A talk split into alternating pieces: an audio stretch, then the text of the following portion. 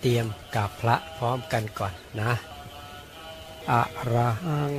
สัมมาสัมพุทโธภะคะวา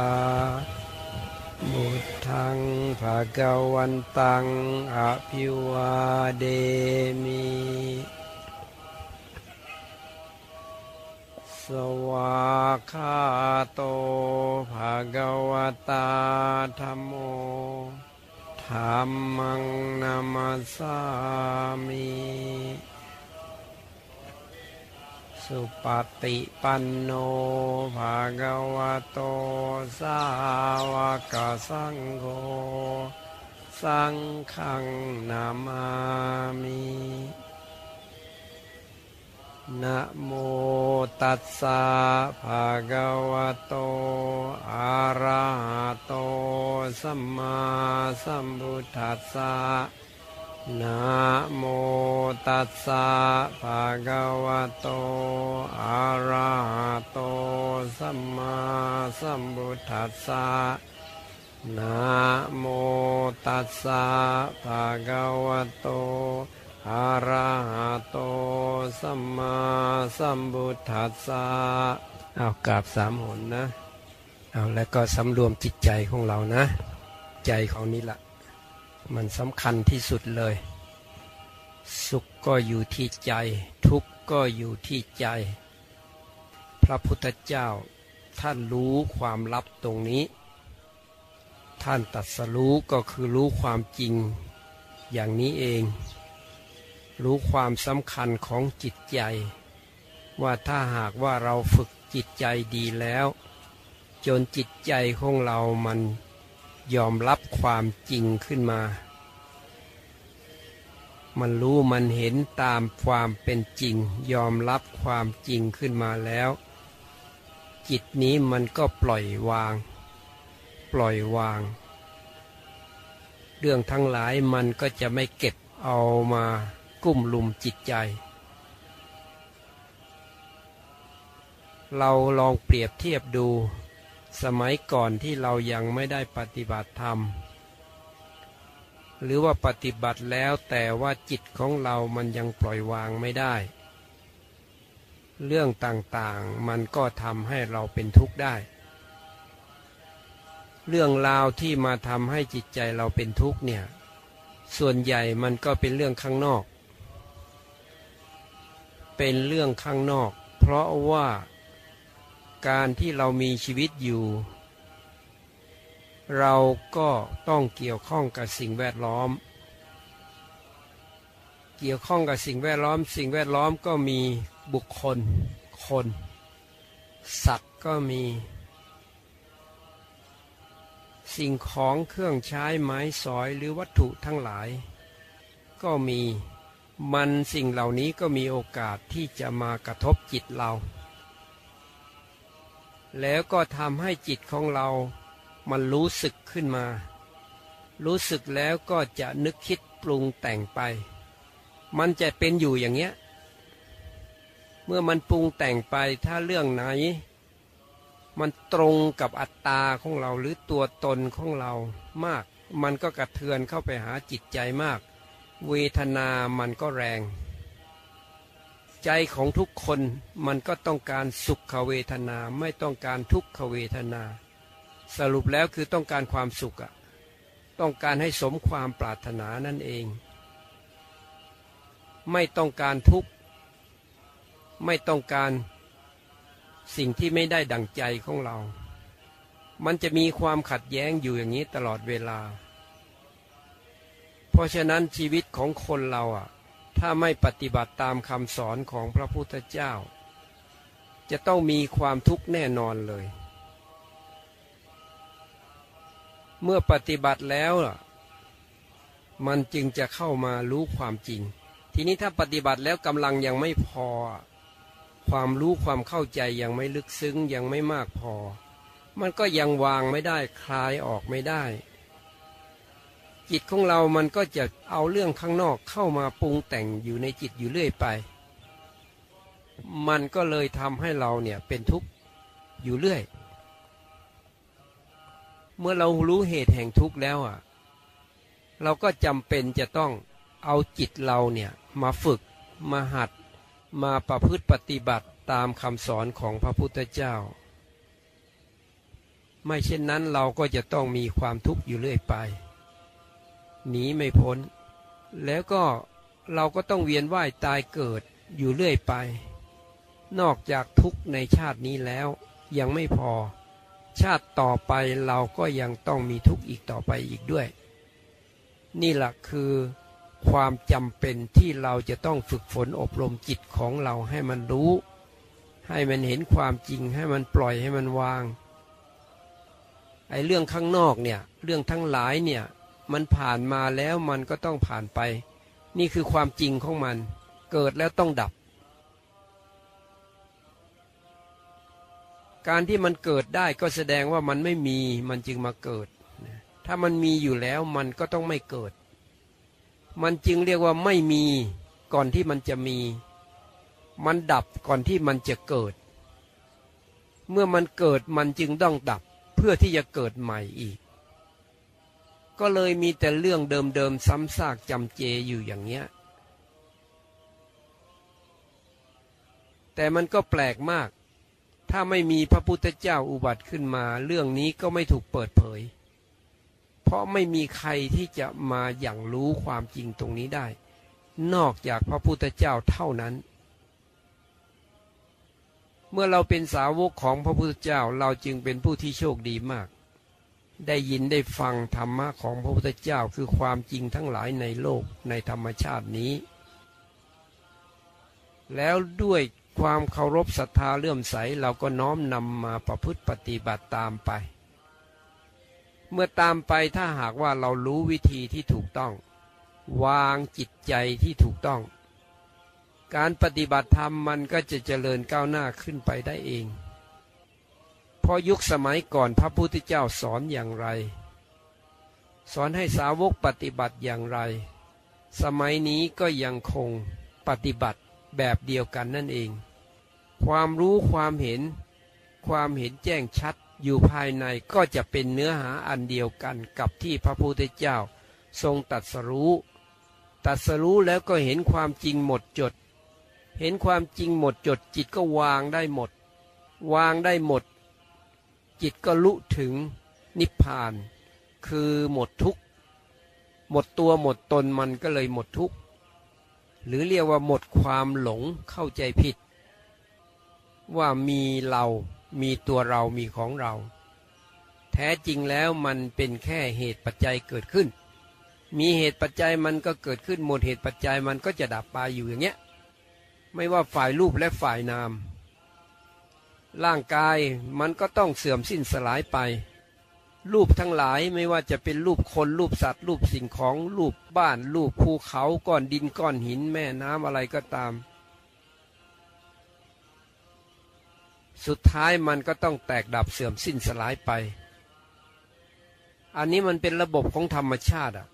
ทีนี้ไอ้จิตของคนเราที่มันหลงยึดอยู่ ที่มันไม่อยากให้เกิดดับ ไม่อยากให้มันเปลี่ยนแปลง ไม่อยากให้มันเป็นไปตามเหตุตามปัจจัย นี่คือความหลงผิด หรือเรียกว่ามิจฉาทิฏฐิที่มันฝังลึกอยู่ในจิตของแต่ละคนด้วยมิจฉาทิฏฐิอันเนี้ยพอมันมีอะไรมากระทบมันก็จะปกป้องตัวมันเอง โดยซัดโทษออกไปข้างนอก โยนความผิดให้คนอื่นหมด โยนความผิดให้ข้างนอกหมด เพื่อปกป้องตัวจิตตัวอัตตาตัวนี้เอาไว้ ถ้าไม่มีพระพุทธเจ้าอุบัติขึ้นมา มันจะไม่มีใครไปรู้ความจริงตรงนี้ได้เลย หรือฟังแล้วถ้าไม่ปฏิบัติตามจนเห็นความจริงอันนี้ด้วยตัวจิตเอง มันก็คลายออกไม่ได้อีก นี่แหละขบวนของการปฏิบัติเนี่ยมันจึงเข้าใจถูกต้อง เข้าใจถูกต้องแล้วก็รู้ว่าเนื้อหาของการปฏิบัติก็ต้องพยายามมีสติ เพื่อรักษาจิตไว้เพื่อให้จิตเป็นสมาธิ แต่ก็ต้องรู้ต่อไปอีกว่าถ้ามีความอยากขึ้นมาเมื่อไหร่ สภาวะธรรมก็จะถูกปิดกั้นทันที เพราะความอยากอันเนี้ยมันเป็นตัณหา มันเป็นเหตุแห่งทุกข์ มันจะไปปิดกั้นธรรมะหมดเลย แต่ว่าเวลามันเกิดขึ้นมันจะหลอกลวงให้เราเนี่ย เหมือนกับว่าจะมีความสุขถ้าทำตามมัน แต่มันเป็นตัณหา มันก็หลอกลวงเรา เหมือนกับว่าเราจะมีความหวัง หวังว่าจะมีความสุข หวังว่าจะได้สมความปรารถนา หวังว่าถ้าได้สมความปรารถนาแล้วมันก็จะยุติเรื่องความทุกข์ทั้งหลาย อันนี้คือเป็นหน้าที่ของตัณหา เพราะมันเป็นตัณหามันจึงต้องทำหน้าที่หลอกลวง ให้เราหลงตามเชื่อตาม เพราะว่าเนื้อแท้ของตัณหามันก็มาจากอาวิชชานั่นเองคือความหลงอยู่แล้ว หลงว่ามีเราก็จะทำเพื่อตัวเรา มันอยากทำเพื่อตัวเรา มันก็เลยกลายเป็นตัณหา เมื่อทำแล้วมันก็เป็นกรรมของเรา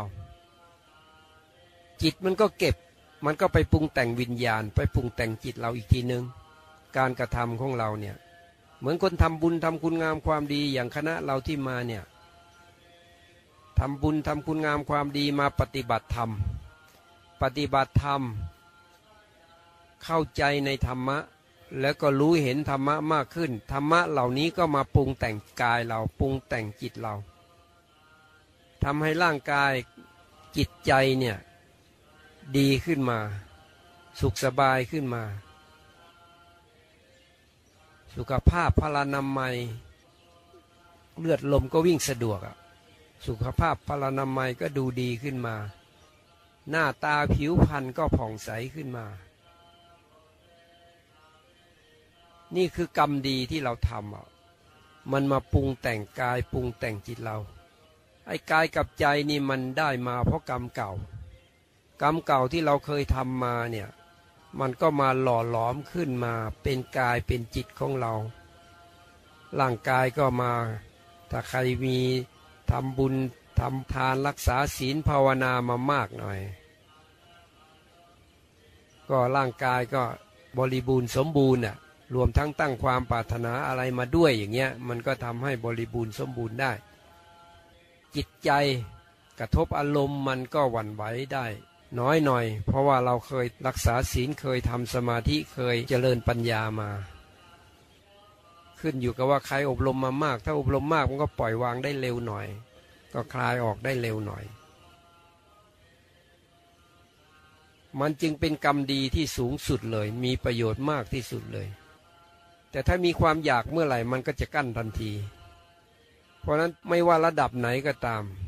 พยายามให้รู้เท่าทันตัวอยากนี้ จะไปห้ามมันเลยก็ไม่ได้อีก ไม่รู้มันจะโผล่มาเมื่อไหร่ มันก็เป็นธรรมชาติอันหนึ่งเพราะนั้นมันมีขึ้นมาก็รู้ รู้ทันแล้วมันจะดับเอง ถ้าเรารู้ยังไม่ทันมันก็จะปรุงแต่งทำให้เกิดอาการต่างๆขึ้นมา ตัวอยากนี้สร้างปัญหาเยอะมาก รวมทั้งมันสามารถสร้างภาพสร้างนิมิตแสงสีอะไรต่ออะไรหลอกลวง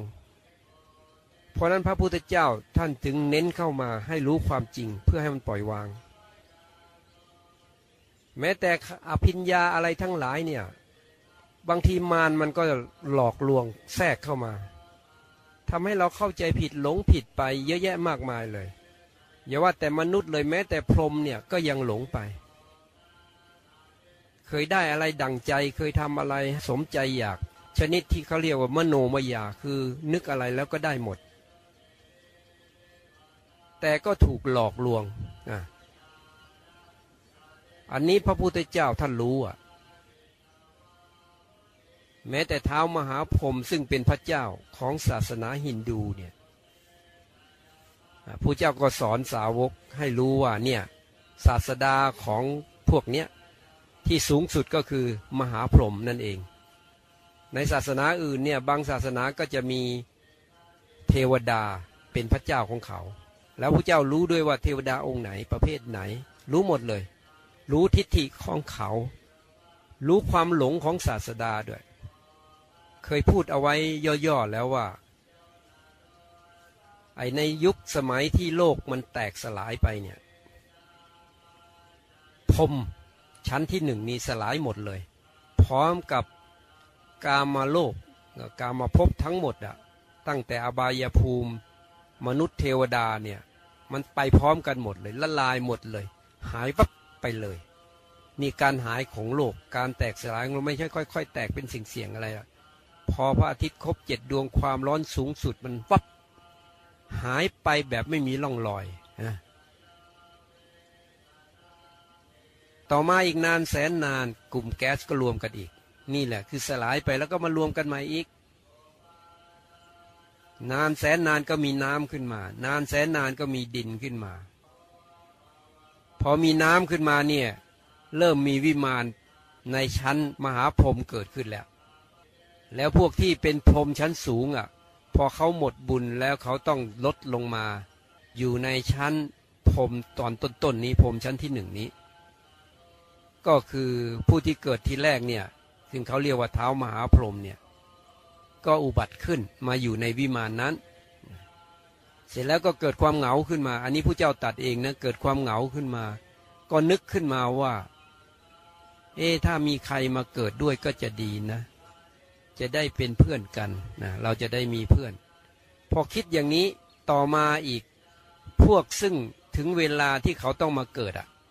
เขาก็มาเกิดไม่ได้เกี่ยวกับความคิดของพรมความอยากความต้องการของเท้ามหาพรหมอะไรเลย แต่เท้ามหาพรหมนี่หลงผิดเข้าใจผิด คิดว่าเกิดจากความคิดของตัวเอง จึงคิดว่าตัวเองนี่สร้างพวกนี้ขึ้นมา ก็ไปบอกพวกนี้ว่าเนี่ยท่านมานี่เกิดเพราะเราสร้าง พวกนี้เกิดมาปั๊บก็เห็นเท้ามหาพรหมเลยพอเท้ามหาพรหมพูดอย่างนี้ปั๊บก็เชื่อ เชื่อสนิทเลย ว่าเรานี่ถูกเท้ามหาพรหมสร้างขึ้นมา นี่แหละก็เลยมีพระเจ้าขึ้นมา แล้วก็อีกอย่างหนึ่งพวกนี้พอตายแล้ว อายุนี่มันสั้นกว่าเท้ามหาพรหม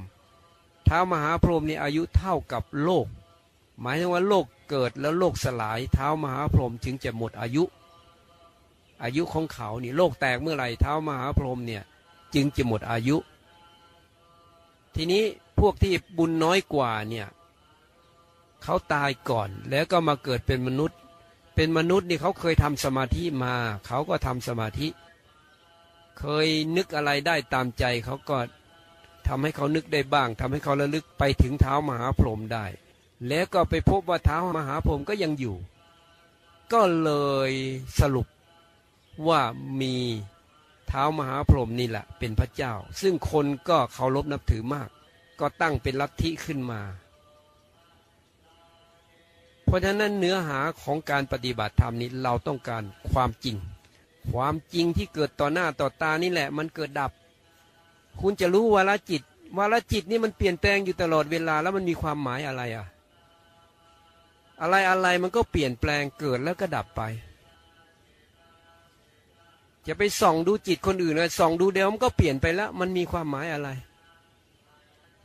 อภิญญามันก็นี่แหละ จิตเรานี่แหละ มันปรุงแต่งขึ้นมาสร้างขึ้นมา เพราะนั้นมันจริงๆบ้าง ไม่จริงบ้าง เพราะนั้นเรามา ถึงสถานที่ตัดสรู้ของพระพุทธเจ้า เนื้อหาของธรรมะของพระเจ้ามันอยู่ตรงนี้เลย เราไม่ต้องไปเสียเวลาอย่างอื่นหรอก เชื่อลงไปเลย มันไม่มีอะไรเป็นเราเป็นของเราได้จริง มันเกิดดับเปลี่ยนแปลงของมันอยู่แล้ว แค่เราเนี่ยทำจิตของเราให้ตั้งมั่นให้แน่วแน่ และไม่รู้ความจริงตรงนี้ พอเห็นว่าสิ่งทั้งหลายมันเปลี่ยนแปลงมันเกิดดับไป มันเป็นไปตามเหตุตามปัจจัยเป็นธรรมชาติ มันจะไม่อัศจรรย์อะไรอีกเลย ในธรรมชาตินี้ อันไหนเป็นประโยชน์เพื่อส่วนรวมก็ทำได้ทำไป อันไหนมันไม่มีประโยชน์เราก็ไม่ทำมัน มันก็อยู่แค่นี้ทำได้แค่ไหนก็ได้แค่นั้น เราไม่เอาเรื่องราวอะไรมาทำให้ตัวเองเป็นทุกข์เดือดร้อน เพราะฉะนั้นเป้าหมายของการปฏิบัติก็ต้องชัดเจน เพื่อรู้ความจริง เพื่อให้จิตได้ปล่อยวาง แล้วก็ไม่ยึดติดข้องอะไรเลย นี่แหละเป็นเป้าหมาย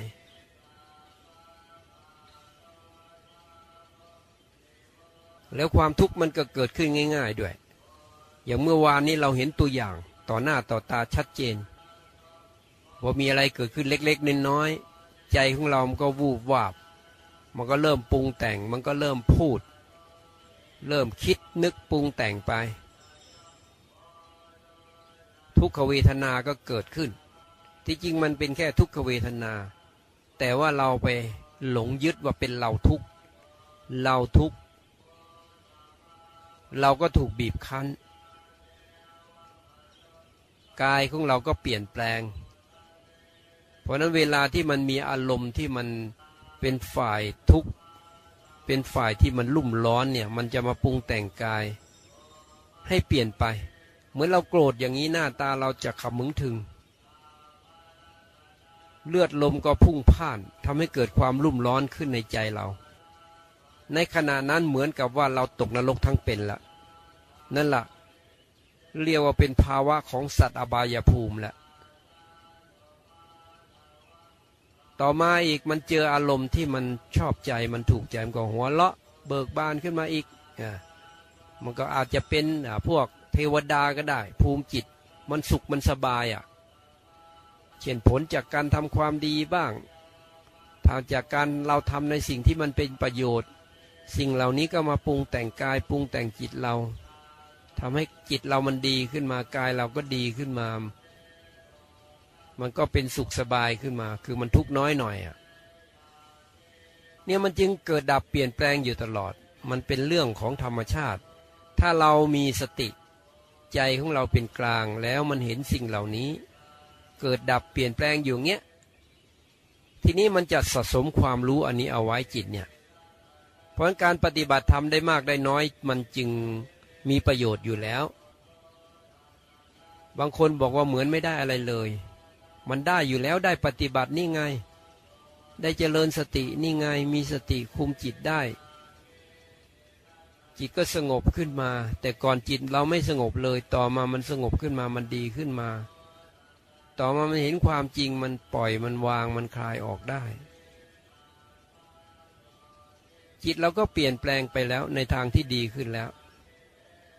การที่เราได้ประพฤติปฏิบัติตามคำสอนของพระพุทธเจ้าเนี่ย มันวิเศษที่สุดแล้ว มันประเสริฐที่สุดแล้ว มันไม่มีอะไรเกินนี้ได้ เพราะฉะนั้นพระพุทธเจ้าทุกพระองค์จึงต้องมาตัดสรู้ที่นี่ รู้ก็รู้ความจริงอันเดียวกันนี้ แบบเดียวกันนี้ แล้วก็สอนอันเดียวกันนี้ด้วย คือให้สาวกรู้ ว่าสิ่งทั้งหลายเนี่ยมันเกิดดับมันเปลี่ยนแปลง มันไม่ใช่เรา มันไม่ใช่ของเราไม่มีตัวตนอะไรเลย ก็คือเห็นทุกนั่นเองให้เห็นทุกทุกในนี้คือสภาวะทุกหมายว่ามันเกิดดับมันเปลี่ยนแปลง มันเป็นไปตามเหตุตามปัจจัย มันไม่เที่ยง มันเปลี่ยนแปลงไปตามเหตุตามปัจจัย มันจึงบังคับบัญชาไม่ได้ มันจึงไม่ใช่เราไม่ใช่ของเรา มันจึงเป็นอนัตตา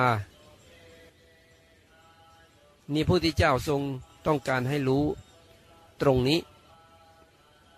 เดียวว่าเห็นทุกข์ เพราะนั้นมีสภาวะอะไรเกิดขึ้นเนี่ยท่านให้เห็นว่านั่นแหละคือสภาวะทุกข์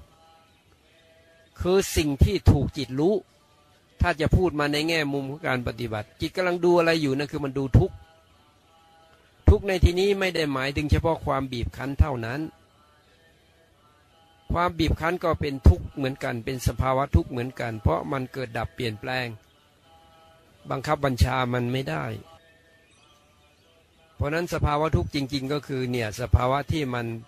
เป็นกระแสความเกิดดับเปลี่ยนแปลง เป็นไปตามเหตุตามปัจจัย ไม่ใช่เราไม่ใช่ของเรา เพราะบังคับบัญชาไม่ได้ นี่เรียกว่าเห็นทุกทุกให้กำหนดรู้ นี้คือทุกพระพุทธเจ้าบอก ให้เห็นว่ามันนี่มินี้คือทุกเราดูอะไรอยู่นั่นแหละคือตัวทุกดูไปดูไปแล้วมันจะเข้าสู่ภาวะอันหนึ่ง ว่ามันมีการเกิดดับ มีการเปลี่ยนแปลง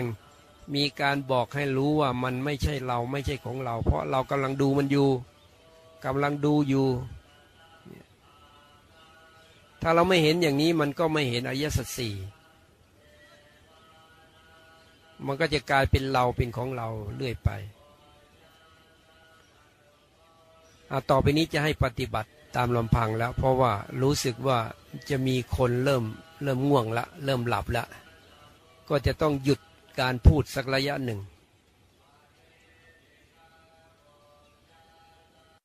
อ้าว เตรียมตัวนะ เตรียมตัวสำรวมจิตดีๆ นะทำจิตให้ตื่นนะ ตื่น แล้วก็ทบทวนว่าวันนี้ วันนี้เกิดอะไรขึ้นกับเราบ้าง เมื่อมันเกิดแล้วมันก็ผ่านไปแล้ว ปล่อยวาง ปล่อยวางแม้กระทั่งผลของการปฏิบัติ ได้แค่ไหนก็พอใจ พอใจว่าเราได้ปฏิบัติตามคำสอนของพระพุทธเจ้าแล้ว ถ้าหากว่ามันมีเรื่องราวอะไรที่มันเคยค้างคาอยู่ในจิตใจของเรา เราอาศัยจิตที่สงบเนี้ยนึกถึงเรื่องนั้นขึ้นมา นึกถึงเรื่องที่มันชอบมีปัญหา เวลาเราไปเผชิญหน้า กับเหตุการณ์ต่างๆเนี่ยมันชอบมีเรื่องเข้ามาค้างคาอยู่ในจิต ให้เรารู้ว่านั่นแหละ คืออำนาจอุปาทานของเรา อำนาจของอุปทานที่ไปยึดเอาไว้ เหมือนกับไปจับเอาไว้ไม่ปล่อย มันไม่ปล่อย มันไม่วาง มันไปอินเข้ามา มันไปเอาเรื่องเข้ามา เราก็ต้องสอนจิตเราให้รู้ว่า เนี่ย เรื่องนั้นน่ะ มันอยู่ข้างนอก ในเมื่อเรายังมีชีวิตอยู่เราเกี่ยวข้องกับสิ่งแวดล้อมทั้งหลาย เรามีตาหูจมูกลิ้นกายใจ สิ่งทั้งหลายที่อยู่ในสิ่งแวดล้อมเหล่านั้นก็กระทบเข้ามา เช่นตาก็เห็น เห็นแล้วมันก็มีความรู้สึกเกิดขึ้นในจิตของเรา เกิดความสบายบ้างไม่สบายบ้างมันเป็นธรรมชาติ ได้ยินเสียงก็เหมือนกัน จมูกได้กลิ่นลิ้นได้รสกายถูกต้องสัมผัส หรือว่าเหตุการณ์หลาย ๆ อย่างที่มันเกิดขึ้น มันก็ต้องกระทบกระเทือนเข้ามา สู่ใจเรา ทีนี้ใจเรามันมีอวิชชา มันมีความหลงว่าเป็นเรา มันจึงกระทบเรา จริงๆแล้วมันเป็นไปตามเหตุตามปัจจัยเท่านั้น นี้คือเนื้อหาที่พระพุทธเจ้าทรงตรัสรู้จริง ๆ ก็คือไม่มีอะไรเป็นอะไรเลย มีเหตุปัจจัยมันก็เกิดขึ้นหมดเหตุปัจจัยเมื่อไหร่มันก็ดับไป ทีนี้จิตของเราเนี่ยมันมีอุปทานมันไปยึดเอาไว้ มันไปคว้าเอาไว้ มันไปจับเอาไว้ แล้วมันคอยนึกขึ้นมาแล้วก็ปรุงแต่งเรื่อยไป จิตใจของเรามันก็เลยเป็นทุกข์ขึ้นมาพอไปยึดติดข้องกับพวกสิ่งที่มันเกิดแล้วก็ดับนี่เอง ผ่านมาแล้วผ่านไปไม่มีตัวตน แต่เรายังมีชีวิตอยู่การเกี่ยวข้องกับสิ่งแวดล้อมเนี่ย เราก็เกี่ยวข้องให้มันถูกต้อง เรามีหน้าที่อะไรก็ทำไป อะไรควรทำถ้ามันเป็นประโยชน์ต่อตนเองประโยชน์ต่อคนอื่นก็ทำไป และเราก็ยอมรับข้อจำกัดของเราด้วย ว่าเรามีข้อจำกัดยังไง เราก็ต้องยอมรับความจริงเกี่ยวกับตัวเราได้ด้วย ได้ขนาดไหนก็เอาเนี่ยคือวางเรื่อยไป มันฝืนมันทำไม่ไหวเราก็ไม่ไหว มันก็เลยกลับเข้ามาหาความพอดีในตัวเรา ทบทวนดูแล้วก็สอนจิตว่าเราจะทำยังไงกับเรื่องทั้งหลาย นี่คือเราอาศัยจิตที่สงบจิตที่ไม่มีอัตตาตัวตน มันไม่เข้าข้างตัวเองอะมันพูดไปตามธรรมะไปเลย